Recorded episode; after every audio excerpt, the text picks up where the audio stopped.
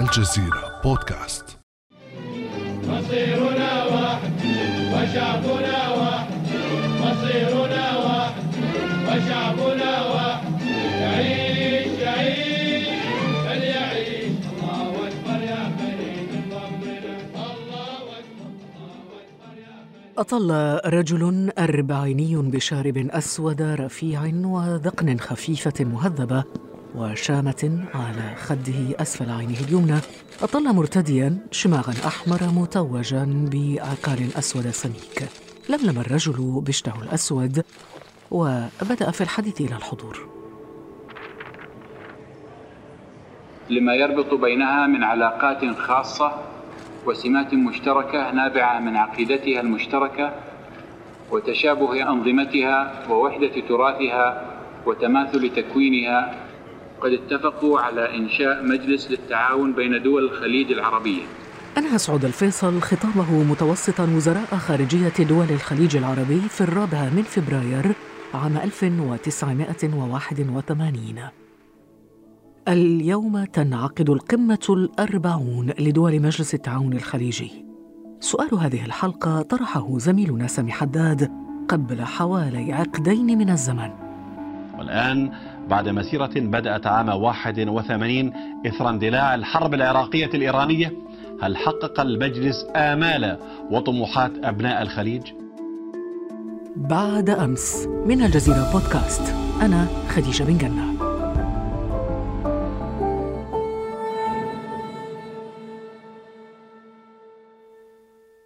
نرحب بزميلنا مدير مكتب الجزيرة بالكويت الزميل سعد السعيدي أهلا بك سعد.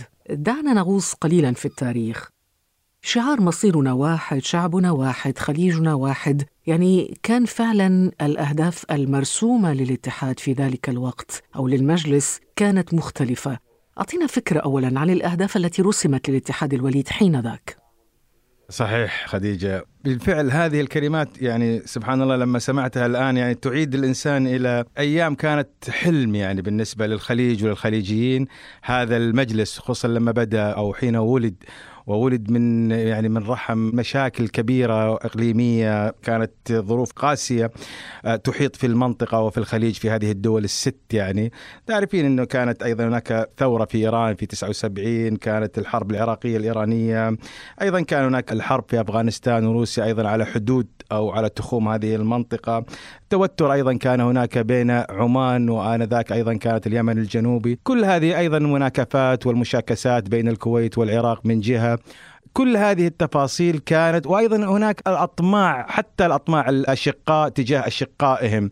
تعرفين كانت الدول وليدة للتو كانت خارجة من الاستقلال غالب دول الخليج استقلت عام 71 إذا استثنينا الكويت كانت في 61 تعلمين بأن فكرة المجلس التي أطلقها الشيخ جابر الأحمد أمير دولة الكويت طيب الله ثراه لإقامة هذا المجلس كانت فكرته أن يبدأ بمجلس تعاون ثم هذا التعاون والتكامل يصل إلى الاتحاد بين دوله. في بهو مفروش بسجاد أحمر مخطط بلون ذهبي احتشد حضور يسير وسطهم رجلان بتؤدة ممسكين ببشتيهما الأسودين. ويصافح كل منهما الآخر. دلف الملك فهد بن عبد العزيز والشيخ زايد بن سلطان آل نهيان إلى قاعة كبيرة للمشاركة في قمة مجلس التعاون الخليجي المنعقدة في الدوحة عام 1990 على طاولة مستديرة جلس رؤساء وأمراء الدول الخليجية وبدأ الشيخ خليفة بن حمد آل ثاني أمير قطر حديثه إلى الحضور. أيها الأخوة ليس أدعى للأسى وللألم من أن نعقد اجتماعنا هذه المرة في الظروف العصيبة التي ولدها الغزو العراقي لدولة الكويت الشقيقة سعد إذا مثلت هذه اللحظة كما استمعنا يعني ذروة التعاون والوحدة الخليجية التي من أجلها حقيقة تأسس المجلس ما هي أبرز محطات الالتقاء حينها؟ هذه القمة بالفعل كانت هي تمثل التحدي الحقيقي ومثلت التحدي لهذا الوليد. هل سيفشل هذا الوليد بعد أن فقد أحد أعضائه وهو دولة الكويت بعد الغزو العراقي بعد أن مسحت من الخارطة وتشرد شعبها؟ فتحت كل الأبواب للشعب الخليجي قبل الأنظمة الخليجية للكويتيين. أيضا تم احتواء النظام والشرعية الكويتية آنذاك. كانت هذه ذروه مهمة جدا لكن هناك نقاط الالتقاء كانت أيضا عام 2009 وهي التي دعا إليها الملك عبد الله بن عبد العزيز ملك السعودية وهي في قمة عام 2009 وهي الدعوة للاتحاد يعني تحول هذا المجلس للاتحاد. حتى الآن يعني هناك تنسيق عالي جدا على المستوى العسكري والأمني. هناك أيضا الجمارك مثلا تم توحيدها أن تكون نقطة واحدة مثلا ولكن مسيرة الاتحاد عرفت أيضا محطات افتراق وخلاف وانقسام ما هي أبرز الملفات الداخلية سعد التي شكلت بالفعل نقاط خلاف واختلاف بين دول المجلس؟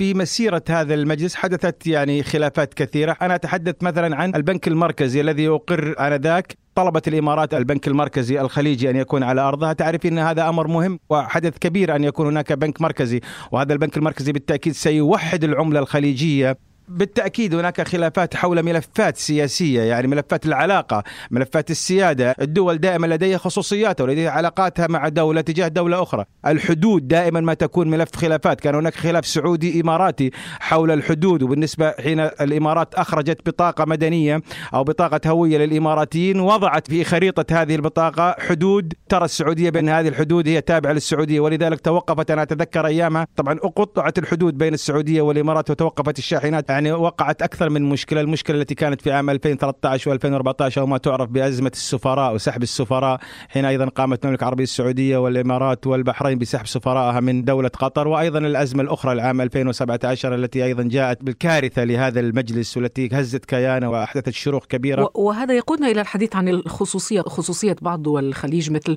الخصوصية العمانية وإلى حد ما أيضا الخصوصية القطرية داخل دول المجلس بالفعل يعني مثلا عمان لديها خصوصية في موضوع الاتحاد الخليجي أن يبدأ تدريجيا أن يتم تهيئة الأرضية له حتى يكون بشكل جيد. وتبين بالأخير بالفعل بأن هذا الرأي العماني هو الرأي الحقيقي والرأي الصائب يعني.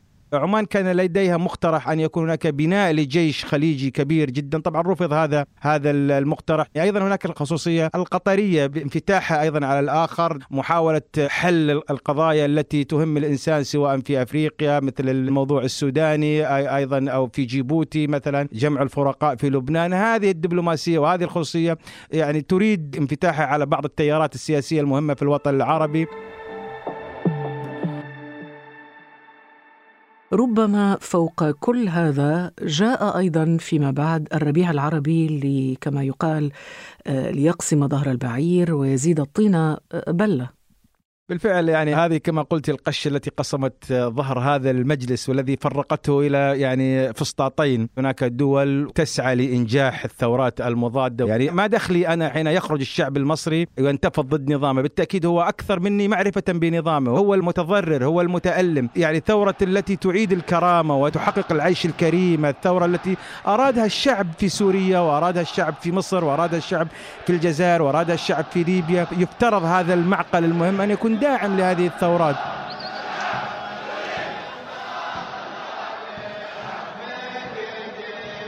على مستطيل منبسط تغيرت ألوانه تناغما مع إيقاع الموسيقى التراثية تمايل عشرات الرجال بثياب بيضاء تلمع في أيديهم سيوف معدنية. بالدوحة وفي سماء تضللها أعلام دول الخليج أدى العشرات رقصة العرضة الضاربة في أعماق تاريخ التراث الخليجي. في افتتاح بطولة كأس الخليج لكرة القدم.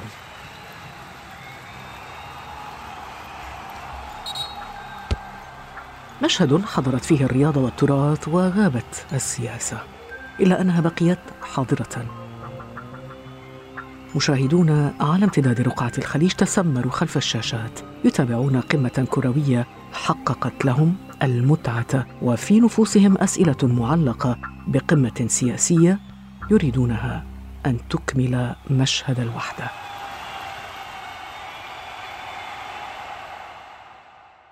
ساعة قبل القمة شهدنا ختام كأس خليجي 24 الذي توج كما نعرف بفوز ال- البحرين وشاهدنا الكثير من مشاهد الأخوة والوحدة من قبل المشجعين وحتى بعض اللاعبين في المنتخبات هل ستنتقل هذه الروح برأيك إلى داخل ال- المجلس مجلس التعاون الخليجي خلال اجتماع القمة؟ اجتماع الشعب الرياضي أو الرياضيين والجماهير والمشاهد التي رأيناها من رفع الأعلام في كل أرجاء الملاعب وعلى أرض قطر وسماء قطر. نأمل أن يكون هذا مقدمة هذا العرس الكروي الذي احتضنته قطر أن يكون مقدمة لإنهاء هذا الخلاف. وأستطيع أن أقول لك هذه القمة إذا أردت أن أقول لها عنوان هي قد تكون قمة مصارحة لا قمة مصالحة.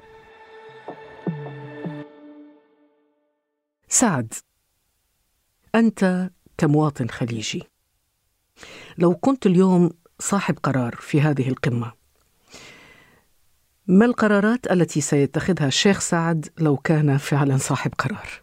آه الآن ترى صح أصحاب القرار ليسوا محظوظين على فكرة يعني في أن يتخذوا قرار لكن أنا كمواطن خليجي حقيقة أنا أرى المشاركة الشعبية هي أهم الملفات التي يجب أن تكون ستركز عليها. سأنظر لها أنا كقائدا للعمل الخليجي يعني. جميل. لثواني.